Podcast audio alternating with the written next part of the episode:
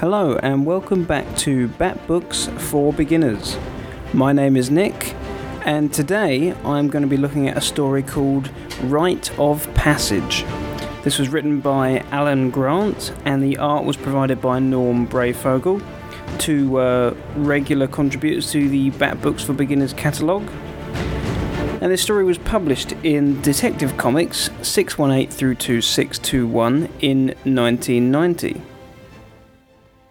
And in this story, Tim Drake is still having to prove himself to be the next Robin, but how will he handle the pressure when his parents unwillingly become involved in the dangerous life that Tim has chosen to lead?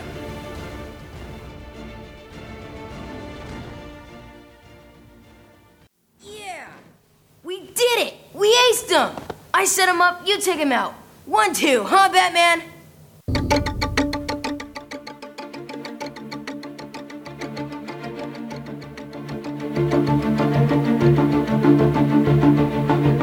Tim is admiring Jason Todd's Robin costume and convinces himself that he can do it. He can become a new Robin.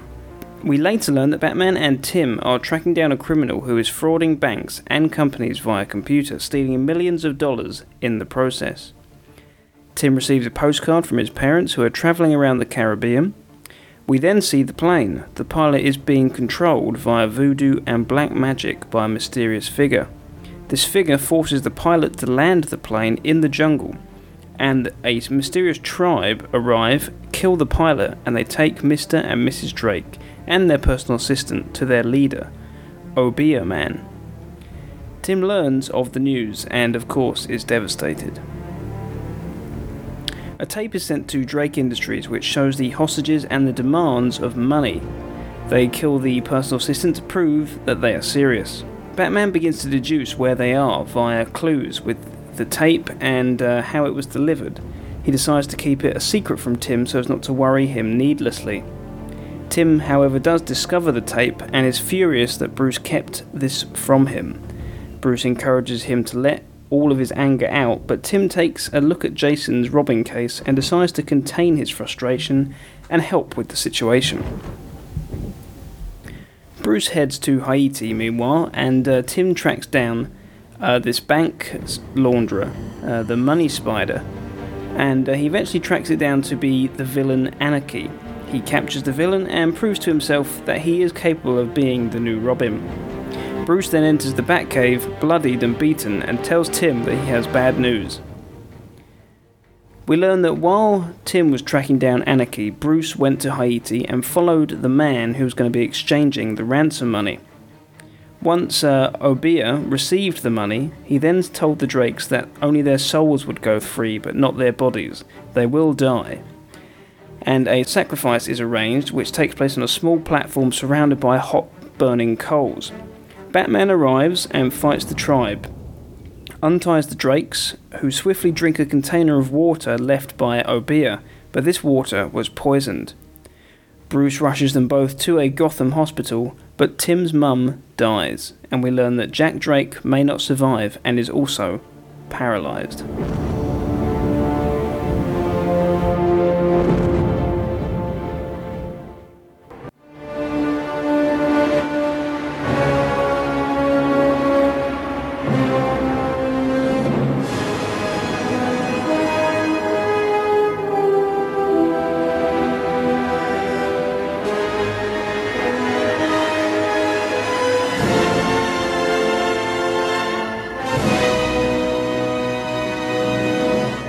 Now, in these uh, issues, Tim Drake is looking to the future. He's wondering if he is just a boy or if he's got the ability to take on the mantle of Robin, thinking that one day he'll be a hero, but he knows he's got big shoes to fill there. I thought that was an interesting uh, idea there of Tim looking forward to the future.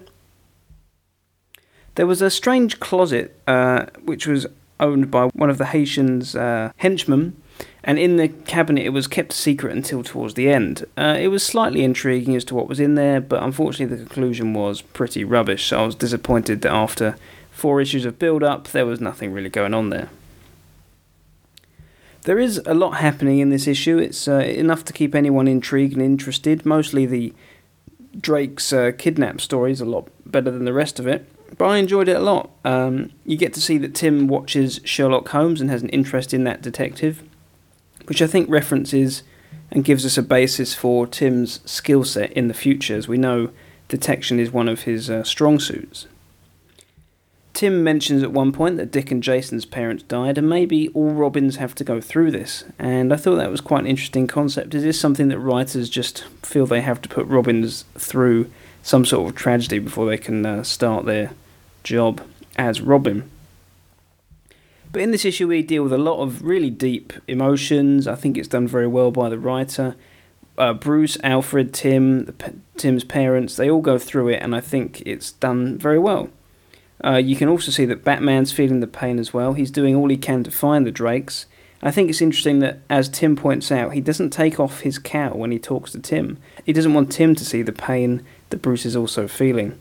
And it also in this issue, in these issues, pointed out how much Alfred is the rock and the emotional stabilizer for uh, Bruce, Tim, and the whole Batman family. And Alfred really is a vital part, and I think it was shown in these issues.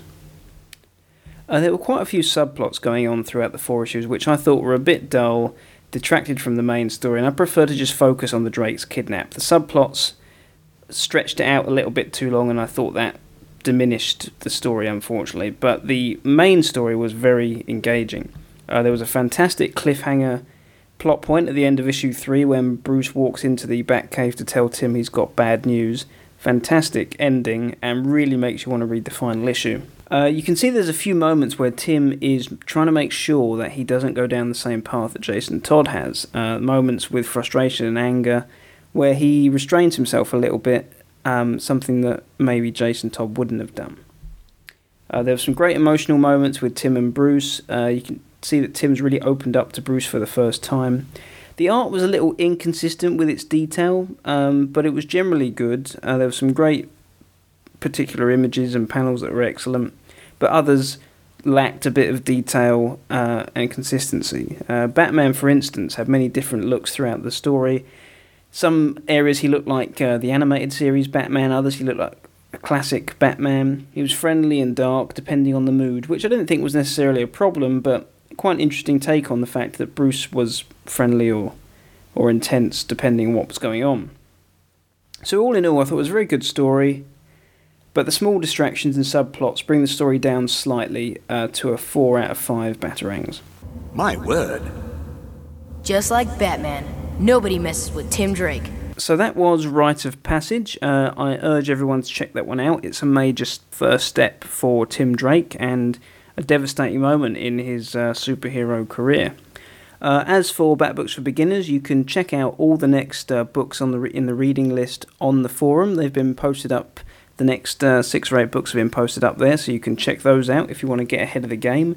You can always contact me at nick at thebatmanuniverse.net. Uh, I'm always open to hearing some of your opinions and, and try and work them into BBFB. Uh, so next time I'll be looking at Batman Bride of the Demon. Uh, Ra's returns as we learn he has kidnapped a scientist specialing in the ozone layer. So what is Ra's up to? Find out next time. I've been Nick, and now I'll send you back to Dustin and the guys. See ya.